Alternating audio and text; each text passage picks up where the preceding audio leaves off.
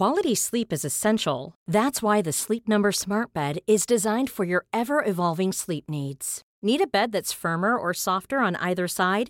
Helps you sleep at a comfortable temperature? Sleep Number Smart Beds let you individualize your comfort so you sleep better together. JD Power ranks Sleep Number number 1 in customer satisfaction with mattresses purchased in-store. And now save 40% on the Sleep Number limited edition Smart Bed for a limited time. For JD Power 2023 award information, visit jdpower.com/awards. Only at Sleep Number stores or sleepnumber.com. Ryan Reynolds here from Mint Mobile. With the price of just about everything going up during inflation, we thought we'd bring our prices down. So to help us, we brought in a reverse auctioneer, which is apparently a thing. Mint Mobile unlimited premium wireless. Ready to get 30, 30, bit to get 30, bit to get 20, 20, 20, bit to get 20, 20, bit to get 15, 15, 15, 15 just 15 bucks a month. So, Give it a try at mintmobile.com slash switch. $45 upfront for three months plus taxes and fees. Promo for new customers for limited time. Unlimited more than 40 gigabytes per month. Slows. Full terms at mintmobile.com.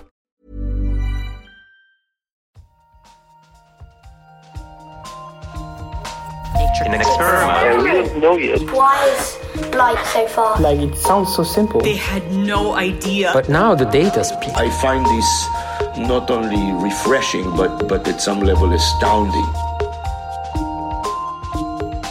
nature. Welcome back to the Nature Podcast. This week we find out about a very peculiar dwarf planet and take a look at how DNA sequencing has transformed biology. plus the grieving families contributing to a huge genetics project. This is the Nature Podcast for October the 12th, 2017. I'm Adam Levy. And I'm Charlotte Stoddart.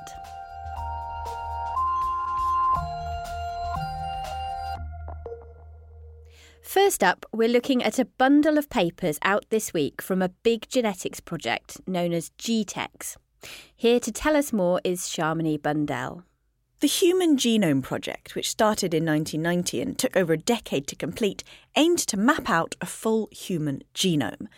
Obviously, every person's DNA is different, but sequencing a complete genome was a vital step in understanding how our genes make us who we are. Some papers from another big project are being published this week. It's called GTEx, which stands for the Genotype Tissue Expression Project, and its aim is to map out gene expression. In other words, how the DNA is expressed as RNA to find out which genes are active in different tissues across the body. Studying the DNA alone is valuable, but the RNA can provide a different part of the picture, particularly when it comes to links between genetics and disease. I got reporter Ewen Callaway into the studio to tell me a bit more. Scientists have done a fantastic job at finding tens of thousands of DNA letter variations that differ between people that increase their risk or protect them from diseases. The problem is, is that a lot of these variants that are linked to disease, they're not in genes that make proteins. They're in these so-called non-coding regions. And what we think is that these non-coding regions are influencing the expression of genes, sometimes in different tissues or in particular tissues. So, GTEx is trying to connect these dots between the Human Genome Project and the biology of disease susceptibility, which is what we really want to understand if we're going to come up with cures uh, or treatments for diseases. So, if you're going to sequence a bit of DNA, um, you, know, you can extract it and work out what the order is. When, it's talk, when you're talking about gene expression, you kind of want a snapshot, what's being expressed at a particular moment. And that was, that's, that's really hard to get, isn't it? So the idea is to get a readout of what a cell is doing, you need to look at these RNA molecules. Problem is, they break down really quickly. They're not super stable in many cases. So, as soon as a cell dies, as soon as a cell stops getting oxygen, which happens really quickly after, after somebody passes away, these RNA molecules start breaking down. Um, so, you need to find a way to collect them as quickly as possible after death if you're going to get an accurate snapshot of what, uh, what genes are active in that tissue. And, and in this GTEx project, they did need uh, samples from dead donors. They needed to be able to take tissue you wouldn't be able to take from a living person. So, how did they kind of arrange that? Yeah, you're exactly right. I mean, they looked at, I think, for up to 44 different tissues across 960 people, nearly 1,000 people. So, yes, it necessitated going to deceased donors. And what the researchers who were leading this project did was they worked with organizations that procure organs for transplant, so people who sign up to be organ donors. And if somebody was an organ donor and, and they had passed away, in some cases they would ask their next of kin, their family, would you be interested in participating in this GTEx project? Here's what it's about. One such family member who was approached about the project is Jim Walls. I am uh, Jim Walls. I'm uh, 76 years of age, have a son, Peter, and two grandsons, uh, Ben and Matt. And I've, my wife was taken away by an aneurysm in 2012. I've since remarried. My wife's name now is Linda. She's delightful and has uh, four grandchildren. For Jim, despite the tragedy of his wife's death, the decision to participate in the GTEx program was not that difficult. Well, my wife years ago said that she was already uh, a part of a donor program kidneys, heart, lungs, whatever body part uh, that could be used uh, to restore other people's lives. Uh, she was a willing donor. And so it was a very simple step to accept the request of becoming a tissue donor for research. At the time, Jim tells me, he only had a vague idea of what the tissue samples might be used for. Since then, he's been involved in helping researchers consider the ethical implications of how potential donor families are first approached. This was actually one of the big concerns when the project was first getting underway. So I think there has always been a lot of excitement about the scientific goals, but of course, in the early days, there was also a lot of uncertainty of if this is actually going to work. This is Tuuli Lappalainen, who was a postdoc when she first got involved with GTEx in 2011. A project of this scale had not been done before. So there was the sort of big questions of, of that kind of data quality and also uh, how easy would it be to recruit close to a thousand donors? Will people consent to these things? Will people want to uh, donate tissues from when, when their loved one has just, just deceased? But luckily it became clear quite quickly that this is, this is actually going to work. And work it did. The papers being published this week only represent the first half of the final dataset from around 450 donors but there are already fascinating associations being uncovered between genes, gene expression, and disease, which could help researchers figure out the cellular processes involved in various conditions. And the data from the GTEx project is being made available to scientists all over the world and from all sorts of fields there is probably thousands of researchers that are using the resource, all kinds of researchers actually.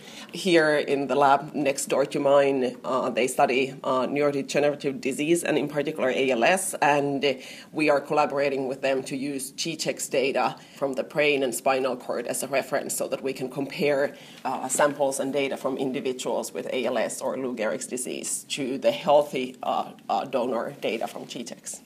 The GTEx database will undoubtedly have a lot of value to researchers going forward. Other upcoming projects, like the Human Cell Atlas, will look at the interplay between genes and expression and disease in even more detail. But GTEx has also expanded frontiers in how scientists access this kind of sensitive data. GTEx is a bit of a unique project in the sense that the GTEx uh, researchers have stayed in contact with many of the donor families and, and so discussed with them how they felt about the process and why did they decide to donate. So it's it's been really rewarding for a researcher to be able to see this side of the process because this, of course, none of GTEx would ever exist unless these people gave this hugely valuable, generous donation. And while a tissue donation might not have as obvious an immediate impact as organ donation, the value of the data is clear, not just to the scientists, but to the families who've allowed this research to take place. So I'm waiting for that discovery where these tissue samples say QED, this causes Parkinson's disease and these genes cause it, and this is how we remedy it. Boy, oh boy, that will be a glorious day. That was Jim Walls finishing up that package, where you also heard from Tuuli Lappalainen and Ewen Callaway in a report from Shamini Bundell. You can find out a lot more about GTEx in this week's Nature, with a news story, an editorial, a news and views article, as well as all the papers. Still to come in the research highlights the sun's scorching atmosphere and the brain's waste disposal system. But now, for a number of years, exoplanets have been among the trendiest topics in astronomy. One of the easiest ways to spot an exoplanet is to look for the subtle dimming of a star's light as the planet passes between it and us. So far, thousands of exoplanets have been discovered. But this trick could also be useful to study objects in our own solar system. If astronomers wait patiently for objects in our solar system to cross in front of stars in the sky, it can reveal all sorts of information about that object. And now a team have done exactly that for a dwarf planet called Haumea, orbiting the Sun beyond Neptune. Jose Luis Ortiz led the study and was also among the first to spot Haumea a little over a decade ago. I called him up and asked what we can learn from studying dwarf planets like Haumea. These objects hold important clues on the formation of the solar system because they are the remnants of the formation of the solar system. Now, these are objects within our solar system, but one of the approaches you use to look at them might sound familiar to people who've heard about exoplanet research. Yeah, the technique is um, similar to, to the ex, to the transit technique used for exoplanet science, and in, in this case, what we do is to uh, wait for uh, a planet or solar system object to pass in front of a star and uh, causing it an eclipse, blocking its light, sort of a transit, which we can measure with our telescopes.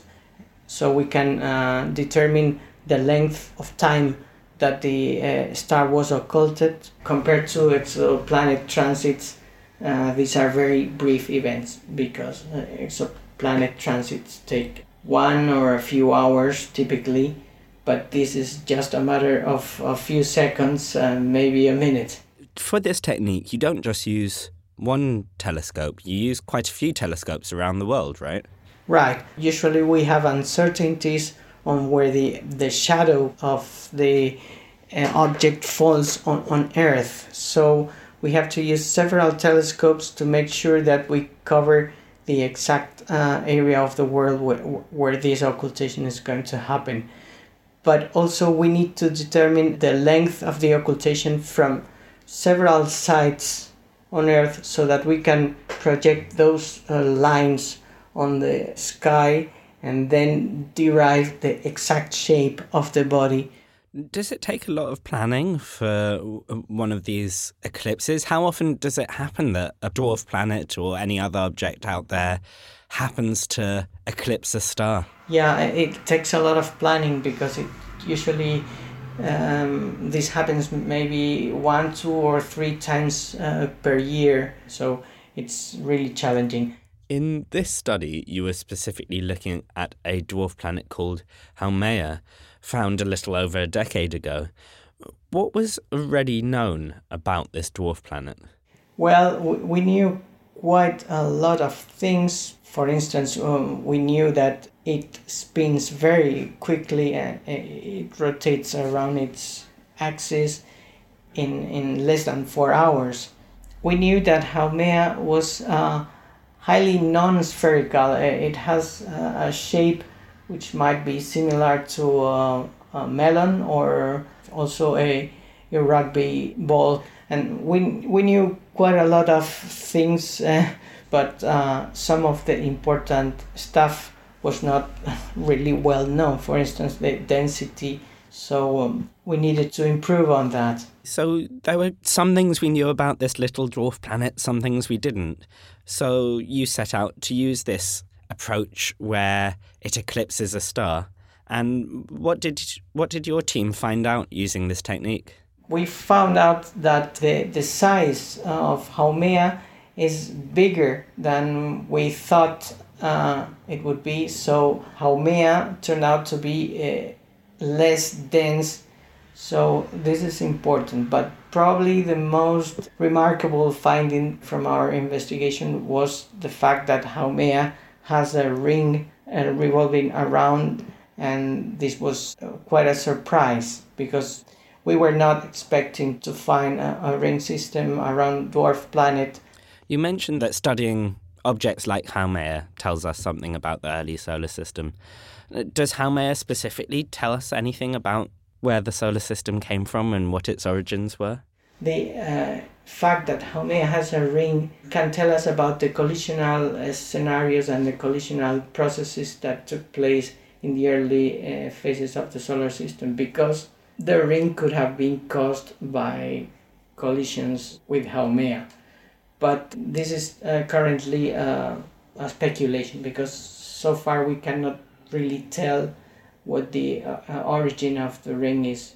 How do you feel when you do studies like this? That there's so much coordination involved, but there's this, I suppose, potential to find out some quite fundamental things. Yeah, it's it's such a huge effort that we get nervous, excited, and and it's a lot of fun when you finally found something interesting. Sometimes uh, we we have failed and, and that is also sad. But fortunately, in this case, uh, we had a huge success and we were very excited. That was Jose Luis Ortiz, who's at the Institute of Astrophysics at the CSIC in Andalusia in Spain. Check out his paper in the usual place. Later in the show, we're looking at mouse avatars and an upcoming battle between publishers and ResearchGate. That's in the news chat. But now we're joined by the newest member of the Nature Podcast team, Benjamin Thompson, for this week's research highlights. The sun's surface is a toasty 5,500 degrees Celsius. Strangely, it seems that its own atmosphere is even hotter. The corona can in fact be several million degrees hotter. Gigantic solar flares release a lot of energy from the surface, but they're too rare to explain the corona's excessive heat. Now, X ray observations of parts of the Sun hint at a plethora of tiny plasma pulses reaching a roasting 10 million degrees. These fleeting nanoflares, which went undetected by regular satellite imaging, could explain the corona's colossal heat. Hotfoot it over to Nature Astronomy to read the full paper.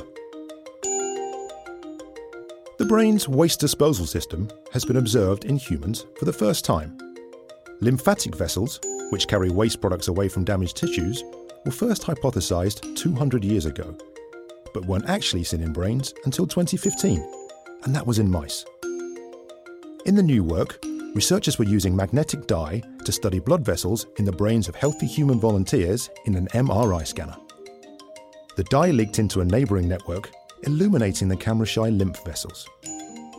Tweaking the dye molecules to dim the blood vessel signals enabled the first snapshot of these discrete drain pipes. This technique could help study neurological disorders where waste products might not be suitably flushed away. Scan the full paper over at eLife. This year commemorates the 40th anniversary of DNA sequencing, a technique that has transformed biology. Reporter Anand Jagatia takes a look at how far we've come in that time and what the future of DNA sequencing might hold. A, T, C, and G, letters that represent the base pairs which code for life on Earth, DNA. The earliest attempts to read this sequence of letters in DNA molecules were painfully slow. In 1973, it took researchers two years to sequence the gene for a binding site that was a mere 24 bases long. But then, 40 years ago in 1977, two papers were published that gave methods for DNA sequencing, allowing researchers to read hundreds of bases in an afternoon. Since then, sequencing technology has improved at an incredible pace, becoming faster, more reliable, and less expensive. And today, the latest generation of machines can sequence an entire human genome, that's 3 billion bases, in just one hour. Really, over the past decade or so, we've essentially reduced the cost of sequencing DNA by about a millionfold. And that has just changed everything in terms of what you can use DNA sequencing for. This is Dr. Eric Green, Director of the US National Human Genome Research Institute at the US National Institutes of Health. Eric has been working in genomics since 1987 and was involved with the Human Genome Project throughout its duration. He told me that it's hard to think of an area where DNA sequencing has had a bigger impact than in health and medicine. Well, in terms of sheer numbers, the most widespread clinical application have been in the arena of prenatal genetic testing for um, abnormal numbers of chromosomes, such as trisomy 21, three copies of chromosome 21, which causes Down syndrome. Um, this is a practice that's been going on for many, many years, um, but has previously required invasive methods to access fetal DNA. But these new DNA sequencing technologies are so exquisitely sensitive that they now allow the detection of the small amounts of fetal DNA that float around in, in the maternal bloodstream, in mom's blood. In fact, it's now estimated that something on the order of four to six million women who are pregnant will get that test worldwide each year, at least now, and it's expected to grow over time. This growth in prenatal testing isn't the only change in how we do medicine. DNA sequencing has also transformed the diagnosis and treatment of cancer. Cancer is a disease of the genome, and so we can use these new methods to sequence uh, the genome of a tumor, of a cancer sample, and tailor the care of that patient with that cancer based on what you learn, um, and that will help guide um, many aspects of the patient's care. Another exciting development, um, especially looking towards the future, is something that's referred to as liquid biopsies. In other words, if a patient has cancer, their tumor often will shed small amounts of its DNA, which has some abnormal signatures in it, into the bloodstream. And so one is now able to sequence the DNA in the blood looking for signatures of cancer. In the research arena, as the technology behind DNA sequencing has improved, scientists have become increasingly hungry for sequence data. The Human Genome Project successfully sampled the first human genome in 2003, and since then, researchers have gone on to complete the 1000 Genome Project and are soon set to finish the 100,000 Genomes Project. But generating such vast amounts of sequence data has its problems. We are now able to generate prodigious amounts of DNA sequence data, and then we immediately hit a blockade of being able to interpret it and understand it as effectively as we're able to generate it. We need very large data sets, not just their genome sequence. We need to know many other aspects of their lives to tease out all the complexities of human health and disease, which, of course, is a choreography between our genome, I mean, our blueprint, but also our lifestyle, our environmental exposures, uh, our social context, and so forth. But it's not just in the lab or the clinic that DNA sequencing has changed things. Smaller, cheaper devices have democratized sequencing technology, meaning it's no longer just big, rich labs who can use it. There are instruments that are coming online now that can be uh, basically operated with a laptop out in the field to basically look for certain types of microbes. And increasingly, one can imagine as more mobile devices become available and the prices go down, maybe people in the food industry will be monitoring uh, specific foods by DNA analysis and so forth. One can imagine using it in your home. There may be applications where you want to read out some DNA in your home for various uh, personal reasons. These reasons could be very personal indeed. Perhaps you'd have a DNA sequencer installed in your toilet to monitor the health of you and your family in real time. And according to Eric, this could just be the tip of the iceberg. What is very clear is that we probably can't accurately predict all the applications for DNA sequencing in the future. The, one of the analogies I sometimes make is a smartphone. I mean, I never anticipated 10 years ago all the different ways I'd be using a smartphone. I thought it was just going to be used for phone calls. Now I barely use my smartphone uh, for phone calls. I use it for all sorts of other things. I think we're already seeing a similar circumstance with DNA sequencing. Dr. Eric Green from the US National Institutes of Health talking to Anand Jagatia. You can read a comment on the future of DNA sequencing technology at nature.com forward slash news. And there's also a review paper that looks back over the past 40 years of sequencing. Time now for this week's news chat, and Nature's new European Bureau Chief, Alison Goddard, joins us in the studio. Welcome, Alison. Hello. So, first up, there's been a new look at something called mouse avatars. Now, before we get to what this new study is showing, what, what is a mouse avatar? I'm afraid it's rather a grim thing, but it's a mouse which has been um, edited, has been sort of uh, interfered with in order to mimic a human so that diseases which uh, occur in humans can be implanted into the mouse and their development that can then be studied in the hope that that will then treat disease in humans. So, what kind of diseases are, are we often looking at for these kind of studies? Uh, well, in this particular case, it's cancer. So, you know, many, many different forms of cancer, and um, what, what researchers are doing is removing the cancer from a human being, implanting it into a mouse that's been uh, it's had its immune system knocked out and then just watching how that that cancer develops in the mouse and then you know, using that information then to tailor the treatment which is given to the human patient. It seems like something where there might be some issues. Well, firstly, a mouse is not a human. Secondly, getting rid of the immune system in this way might cause other issues. Were there already concerns that this might not match up? There are always concerns with using animals in these sort of experiments. Um, clearly, it's an imperfect model. Uh, but it is also a better model than not having a model. But yes, I, mean, the, the, there are long-standing concerns with using animals in research, and um, this paper is identifying another one, which is that uh, it may be that um, by implanting the human cancer into the mouse, the cancer is developing in a different way in the mouse than it would do in the human, and that's what this this paper is raising. So, what actually was the discrepancy between tumor development that they saw between these mouse models and between what we'd see in human patients? So, in humans uh, who've got brain cancer, the tumours uh, get, tend to gain extra copies of chromosome 7 you know, left untreated.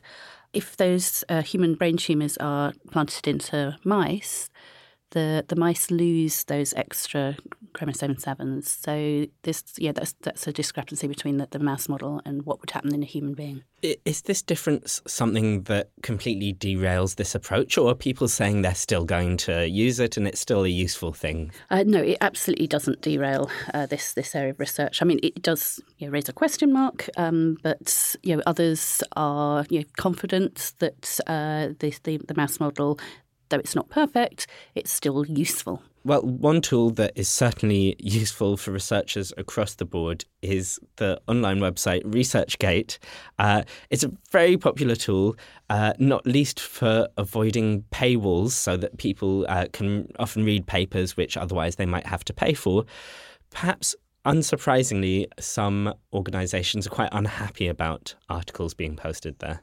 Yes, and I should say at the outset that clearly I'm employed by Springer Nature, and I also would like to say at the outset that um, yes, Springer Nature, big, big publisher of journals. However, the Nature editorial line is very much independent of Springer Nature, so I just want to sort of clarify that at the outset.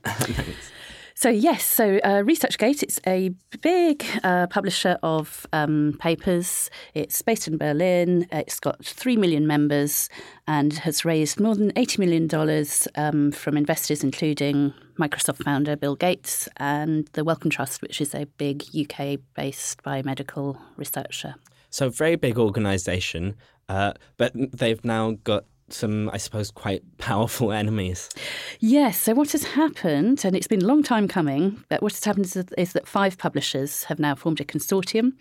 And they say they are about to imminently send out a batch of takedown notices to ResearchGate, asking them to remove uh, some of the 100,000 articles which are currently on the site for reasons of copyright infringement. 100,000 is a huge number of articles. Do we have any idea what kind of percentage might be infringing on some form of copyright? Nobody's gone through them you know, line by line individually, but a spokesperson for the Coalition of Publishers has estimated that about 40% of the papers could be in breach of, of copyright. Is there any room for some kind of compromise for this, or is it just ResearchGate want to post these things and uh, these publishers don't want them to be posted? I think there always has to be room for compromise, doesn't there? Um, so Springer Nature, at least, has said that it's in has been in serious discussions for some time about sharing journal articles with ResearchGate. Is it actually ResearchGate that is breaching copyright in this case, or is it the people who are using it who are posting these things? So, ResearchGate sees itself as a platform and says that it doesn't want people to upload papers for which they don't own the copyright. However, it isn't individually checking what's going on on the site. And so the publishers are saying that actually they need to take more responsibility for what's published. When do we expect that this will all come to a head? When, when will legal action formally be taken? We've been asking the coalition on a more than daily basis, and the answer is always imminently. Alison Goddard, thank you very much for joining us. For more on those two news stories, go to nature.com forward slash news. That's all for this week. But if you haven't already, make sure to check out last week's podcast extra. To celebrate our 500th episode, it features eight podcast contributors introducing their favourite pieces since the start of the show, including one of my earliest segments from a full decade ago. Give it a listen at nature.com forward slash nature forward slash podcast or on your favourite podcasting app. I'm Adam Levy. And I'm Charlotte Stoddart.